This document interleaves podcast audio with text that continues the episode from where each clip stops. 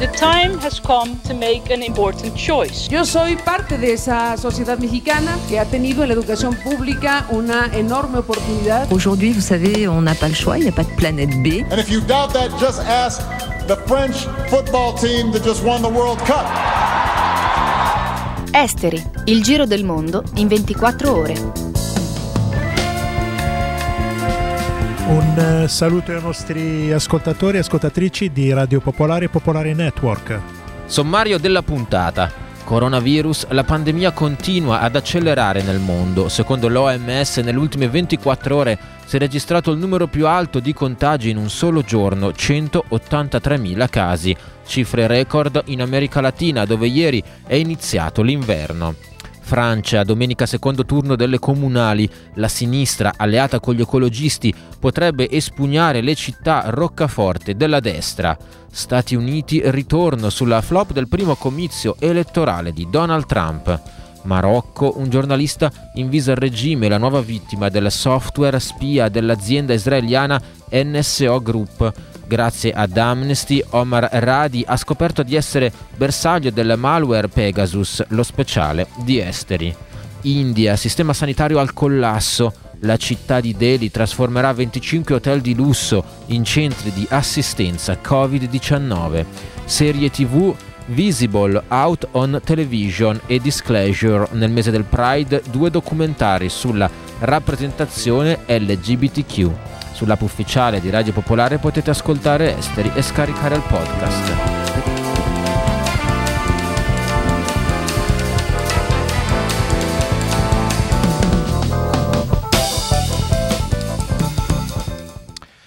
La pandemia di coronavirus continua ad accelerare nel mondo, lo ha detto il direttore generale dell'OMS Tedros Ghebreyesus.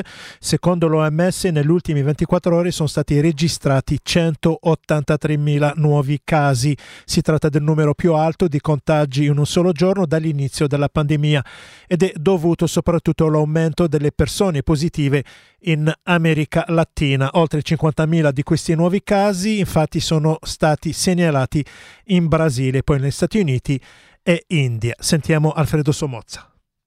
Effettivamente c'è un'accelerazione vertiginosa a partire dal Brasile che è diventato un focolaio regionale, il secondo paese al mondo per, per, numeri, ma anche paesi che a differenza del Brasile hanno lavorato bene come il Perù e il Cile stanno cominciando a registrare dei numeri, eh, dei numeri consistenti. E questo è una grande complicazione perché in realtà il Sud America soprattutto hanno, hanno seguito un po' il calendario europeo europeo e quindi molti paesi stanno facendo lockdown da più di due mesi quando ancora i casi erano molto pochi, eh, senza mettere in conto che sarebbero arrivati sfiancati economicamente, come sta succedendo, a quello che potrebbe essere il picco, per il semplice motivo che ieri eh, è entrato l'inverno australe da quelle parti, quindi sono diversi paesi che cominciano eh, a, ad avere appunto i freddi dell'inverno, quindi l'arrivo come tutti gli anni della stagione dell'influenza e sono paesi che eh, economicamente sono in una situazione di emergenza altrettanto preoccupante perché lì la piaga del lavoro informale e anche le condizioni di, di, vita delle persone, soprattutto nei quartieri più poveri, sommato alla mancanza di una sanità universale per tutti, eh, diciamo che questi paesi sono già piuttosto provati adesso che probabilmente si stanno avvicinando al picco. Quindi ecco, la cosa incredibile è che eh, se andiamo a guardare i giornali, i principali giornali dei paesi, dei paesi più colpiti come Perù o il Brasile, soprattutto il Brasile, la notizia del coronavirus non è in apertura, sono piuttosto legati alla politica, alle varie inchieste di corruzione quelle che sono più preoccupati, quelle che hanno la notizia più alta, sono i paesi che finora sono rimasti sostanzialmente fuori, come il Paraguay e l'Uruguay, ma anche l'Argentina che continua ad avere numeri molto contenuti e dove è in corso una polemica infinita eh, tra i commercianti, tra alcuni settori dell'opposizione rispetto alle dure misure di lockdown che finora hanno avuto un effetto positivo. Ecco, brevemente noi sappiamo eh, dei numeri del Brasile, che è il secondo paese per numero di contagi dopo gli Stati Uniti. Quali sono gli altri paesi eh, colpiti dal coronavirus in America Latina?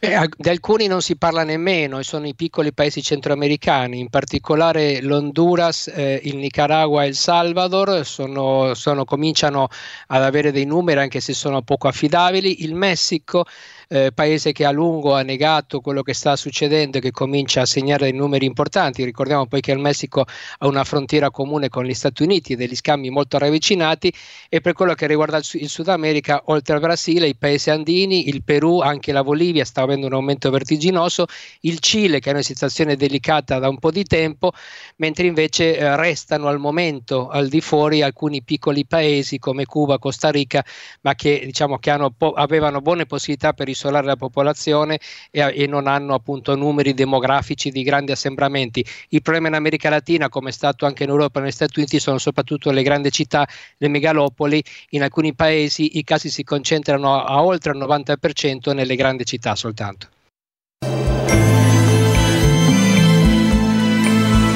Esteri, il giro del mondo in 24 ore. Radio Popolare, Popolare Network.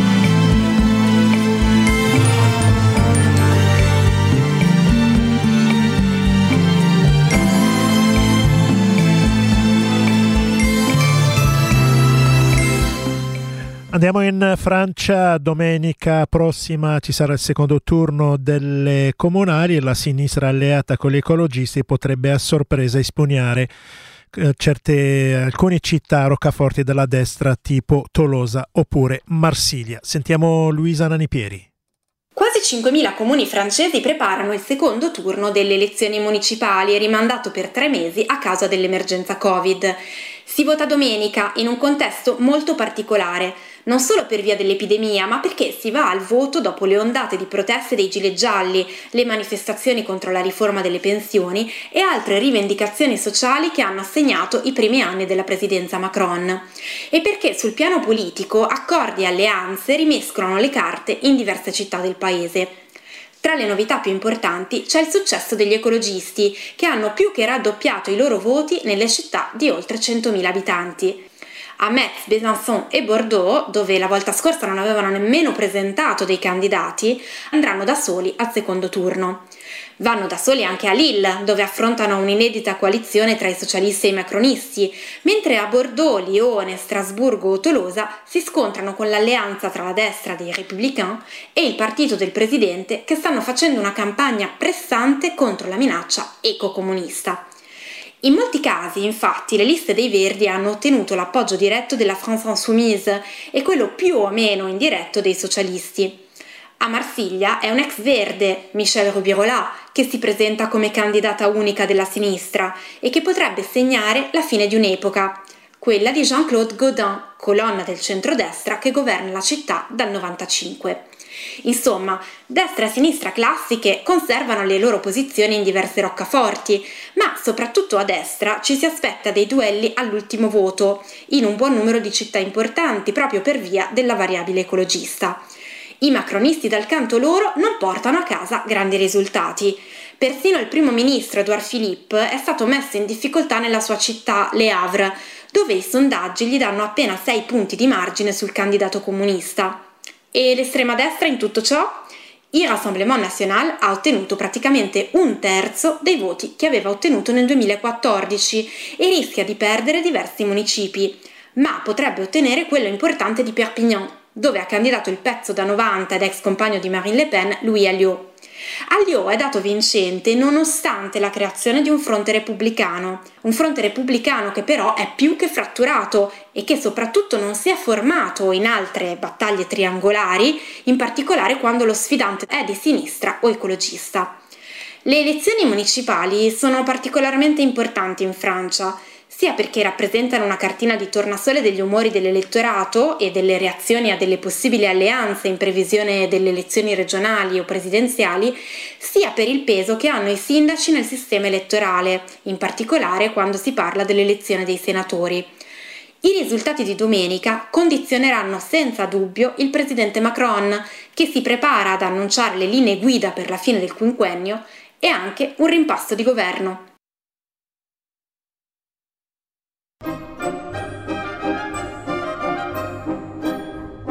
Esteri, Radio Popolare, Popolare Network, dal lunedì al venerdì dalle 19 alle 19.30.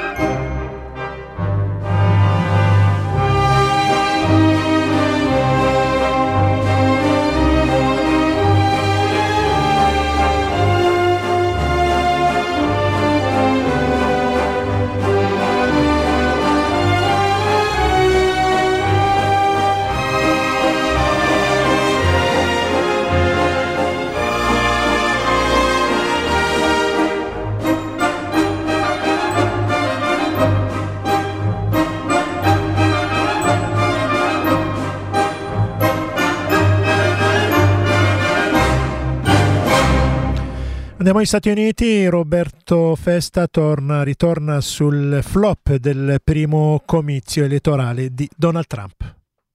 C'è una regola nella politica americana, verrebbe da dire nella politica in generale, ridimensionare le aspettative in modo da dare più risalto al risultato finale. Brad Parscale, a capo della campagna per la rielezione di Donald Trump, ha fatto l'esatto opposto.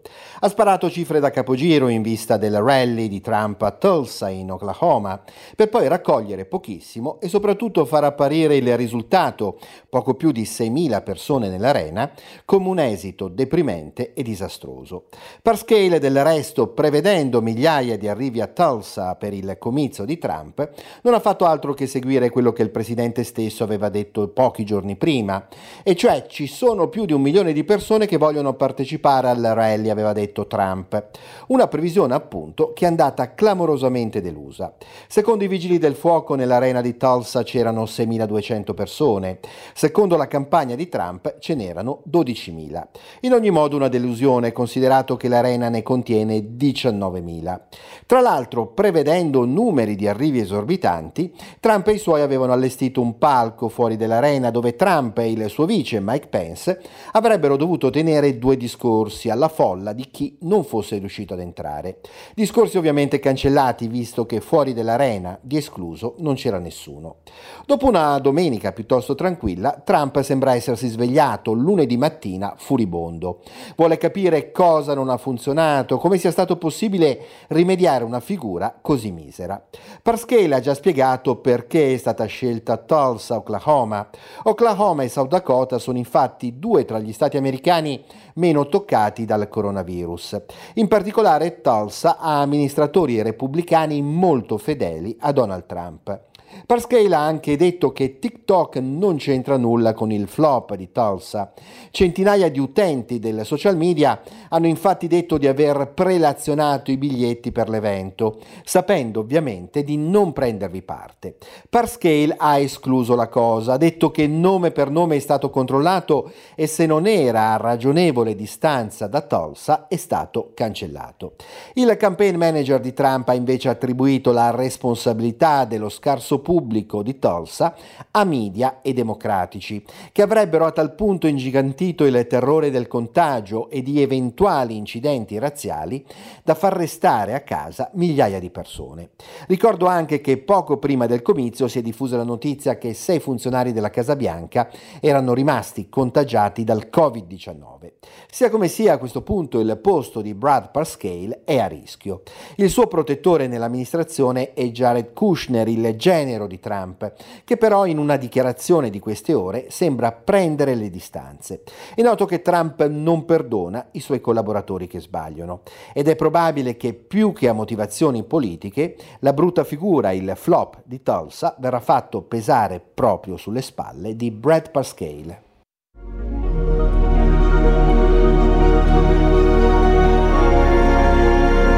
Il podcast di Esteri è sui siti di Radio Popolare e Popolare Network.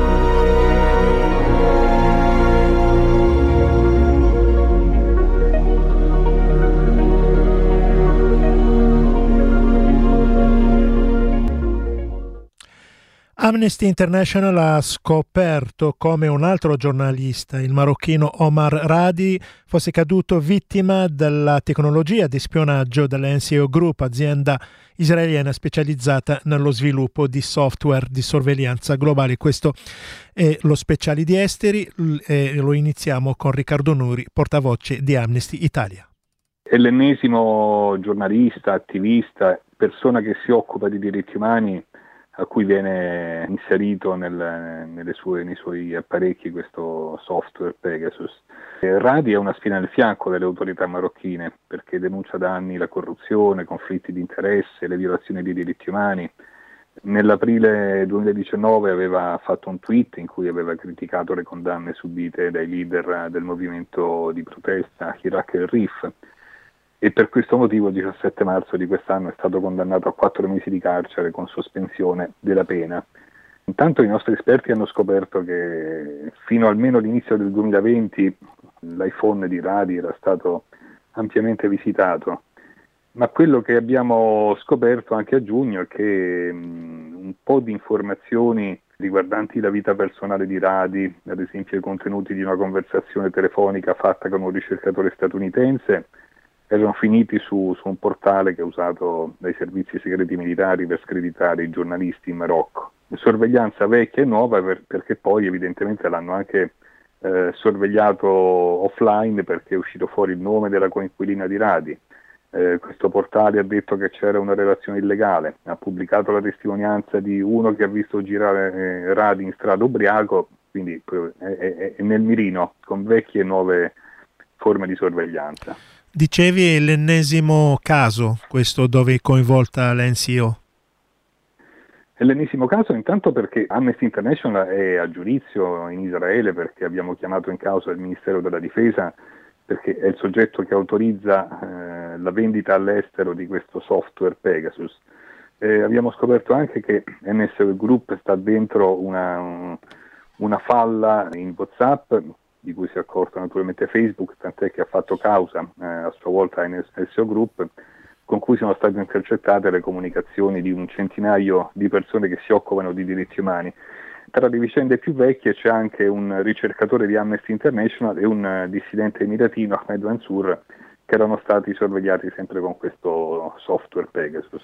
E a Marco Scaffino di Doppio Clic abbiamo chiesto di raccontarci Pegasus. Pegasus è quello che in gergo eh, viene chiamato un impianto, che diciamo, è un modo un po' eh, professionale ed edulcorato per definire un virus informatico. Ed è il prodotto di punta di una società israeliana che si chiama NSO Group, ormai famigerata, e che eh, è diventato terribilmente celebre perché è stato uno dei primi malware in grado di violare gli iPhone che fino a qualche anno fa eh, si consideravano praticamente blindati, eh, si pensava che fosse quasi impossibile eh, violare eh, i telefonini di Apple. NSO Group è una società che agisce in maniera perfettamente legale in quella che ormai è una gigantesca area grigia, cioè quella delle aziende che forniscono strumenti di cyberspionaggio ai governi, alle forze di polizia, ai servizi segreti e che in teoria dovrebbero essere ehm, autoregolamentate nella scelta dei loro clienti, cioè non dovrebbero fornire questi strumenti a chi li utilizza per eh, reprimere eh, o spiare comunque oppositori politici, giornalisti, ehm, attivisti e eh, operatori eh, per i diritti civili. In realtà qual è l'atteggiamento che ha NSO Group come tutte le altre aziende di questo tipo? Sono un po' come i venditori di armi. Loro dicono io fornisco lo strumento e non sono responsabile per quello che ne viene fatto eh, dai miei clienti, che sono clienti legittimi perché sono dei governi. E a Marco Schiaffino abbiamo chiesto anche come viene introdotto questo eh, malware nei nostri telefonini. Questa è la parte più interessante in questo periodo perché perché eh, proprio questo è alla base di una eh, procedura legale che si sta tenendo negli Stati Uniti, in cui ehm, in tribunale c'è proprio NSO Group accusata da Facebook eh, di aver portato un attacco ai sistemi di WhatsApp. Allora, perché il malware in sé eh, naturalmente eh, non, non è in grado di propagarsi in maniera autonoma, bisogna in qualche modo convincere la vittima a aprire un link, eh, a aprire un file che contiene questo malware o che permette di scaricare questo malware. Ecco, eh, è qui che casca eh, tutta la difesa di NSO Group, eh, secondo quanto sostiene Facebook in questa causa negli Stati Uniti. Perché? Perché eh, l'azienda di Zuckerberg sta cercando di dimostrare che NSO Group non si limita a fornire il malware, ma fornisce eh, gli strumenti e fornisce assistenza alle forze di polizia, ai servizi segreti che lo utilizzano, eh, portando proprio l'attacco in sé, cioè quello che permette di installare Pegasus sul telefono della vittima. E se così fosse eh, il, la linea di difesa di NSO Group, se questo venisse dimostrato, cadrebbe miseramente perché a quel punto loro sarebbero responsabili in prima persona degli attacchi hacker a eh, persone che non rientrano di certo in quello che dovrebbero essere i bersagli, cioè ehm, questi strumenti vengono venduti normalmente per controllare criminali, terroristi, qualcosa del genere. È evidente che gli attivisti per i diritti civili non possono rientrare in alcun modo in questa categoria. Fare Radio Popolare. Abbonati per sostenere l'informazione indipendente.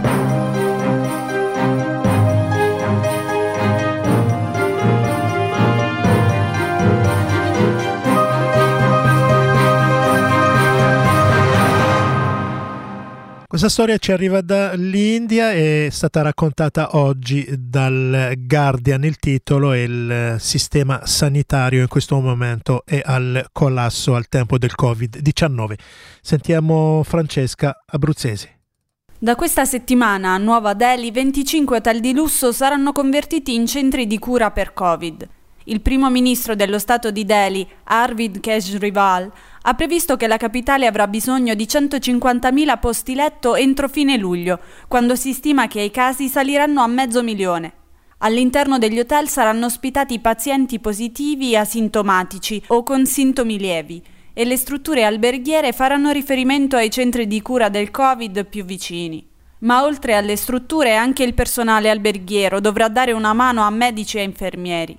Alcuni dipendenti hanno dichiarato di non sentirsi nella posizione di rifiutare il nuovo ruolo, nonostante abbiano grosse riserve, soprattutto per quanto riguarda le competenze mediche necessarie all'assistenza dei pazienti. Sono richiesti dei protocolli di igiene molto stringenti per la pulizia della biancheria e dei materassi.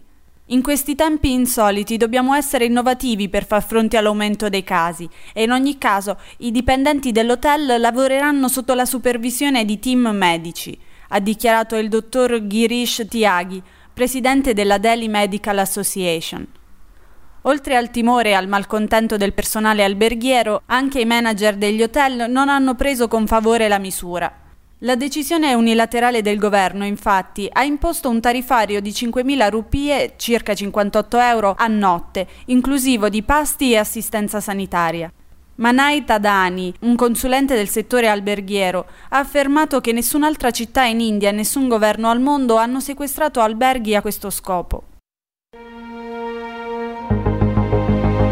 State ascoltando Esteri, Radio Popolare, Popolare Network.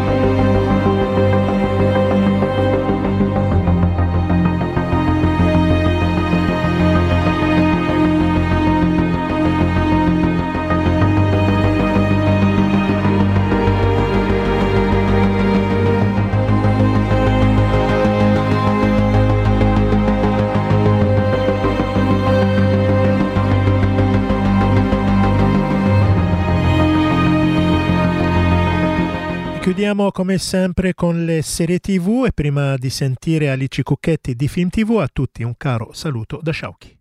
La pandemia rischia di farcelo dimenticare, ma giugno è il mese del Pride. Con grande senso di responsabilità, le associazioni LGBTQ hanno annullato già mesi fa i cortei previsti per i prossimi giorni, anche se ora qualcuno avanza l'ipotesi di ripensarci, ovviamente in sicurezza. Il 27 giugno ci sarà in ogni caso il Pride online su globalpride2020.org. Ma anche senza la possibilità di parate e feste danzanti si può manifestare. Il primo Pride è stata una rivolta, ricordano in questo questi giorni gli attivisti, tracciando un collegamento tra le proteste di Black Lives Matter e le rivendicazioni della comunità queer. Il Pride si festeggia a giugno perché proprio il 28 di questo mese, nel 1969, avvennero i moti di Stonewall, gli scontri nel Greenwich Village tra la polizia e persone gay e transgender esasperate dalle violenze subite su base quotidiana dalle forze dell'ordine. Il Pride, come l'8 marzo, è una festa ma è anche una lotta, il momento di celebrare la strada compiuta, ricordare il passato rimosso e soprattutto tenere accesi i riflettori su quanto ancora manca perché i diritti civili siano effettivamente di tutti. La televisione in questa storia gioca un ruolo ben più cruciale di quel che superficialmente si potrebbe pensare e a illustrarcelo sono due recenti lavori documentari dedicati alla storia delle rappresentazioni LGBTQ su grande ma soprattutto su piccolo schermo. Visible Out on Television è una miniserie in cinque episodi pubblicata su Apple TV Plus lo scorso 14 febbraio per San Valentino e si concentra sul racconto dell'omosessualità in tv in cinque capitoli. Dagli anni oscuri, un passato non troppo lontano in cui le persone queer erano inesistenti su schermo e le rare volte in cui apparivano erano ridicolizzate o proposte come personaggi negativi, agli anni terribili dell'epidemia di AIDS, dai primi passi verso l'inclusività fino a uno sguardo ottimista verso il futuro.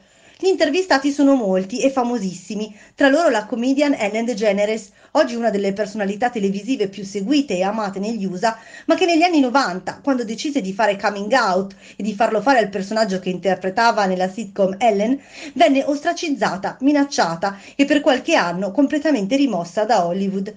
Disclosure su Netflix dal 19 giugno, ma già presentato al Sundance Film Festival lo scorso gennaio, è un film documentario che si concentra sull'esperienza transgender, facendosi guidare anche da interpreti trans oggi molto celebri, anche come star di serie Netflix, la Verne Cox di Orange is the New Black, per esempio, o Jamie Clayton di Sense8 con un approccio storico e un interessantissimo incipit dedicato al cinema delle origini, davvero ancora poco esplorato da questo punto di vista, dipana un paradosso inquietante. Oggi la rappresentazione trans è all'apice, grazie alle serie citate, ma anche a Pose, a Transparent, a Euphoria e molte altre ma è all'apice anche la violenza che nella realtà queste persone subiscono e proprio perché sono più visibili di un tempo. Lo dimostra, e chiudiamo il cerchio, anche la straordinaria partecipazione alla manifestazione Black Trans Lives Matter, organizzata a Brooklyn lo scorso 15 giugno, per ricordare Dominique Remy Fels, Raya Milton, Tony McDade, Lailin Kubilet Polanco e tante altre persone nere trans uccise dalla polizia. Anche questa lotta è lontana dall'essere conclusa. Avete ascoltato Esteri un magazine di Radio Popolare.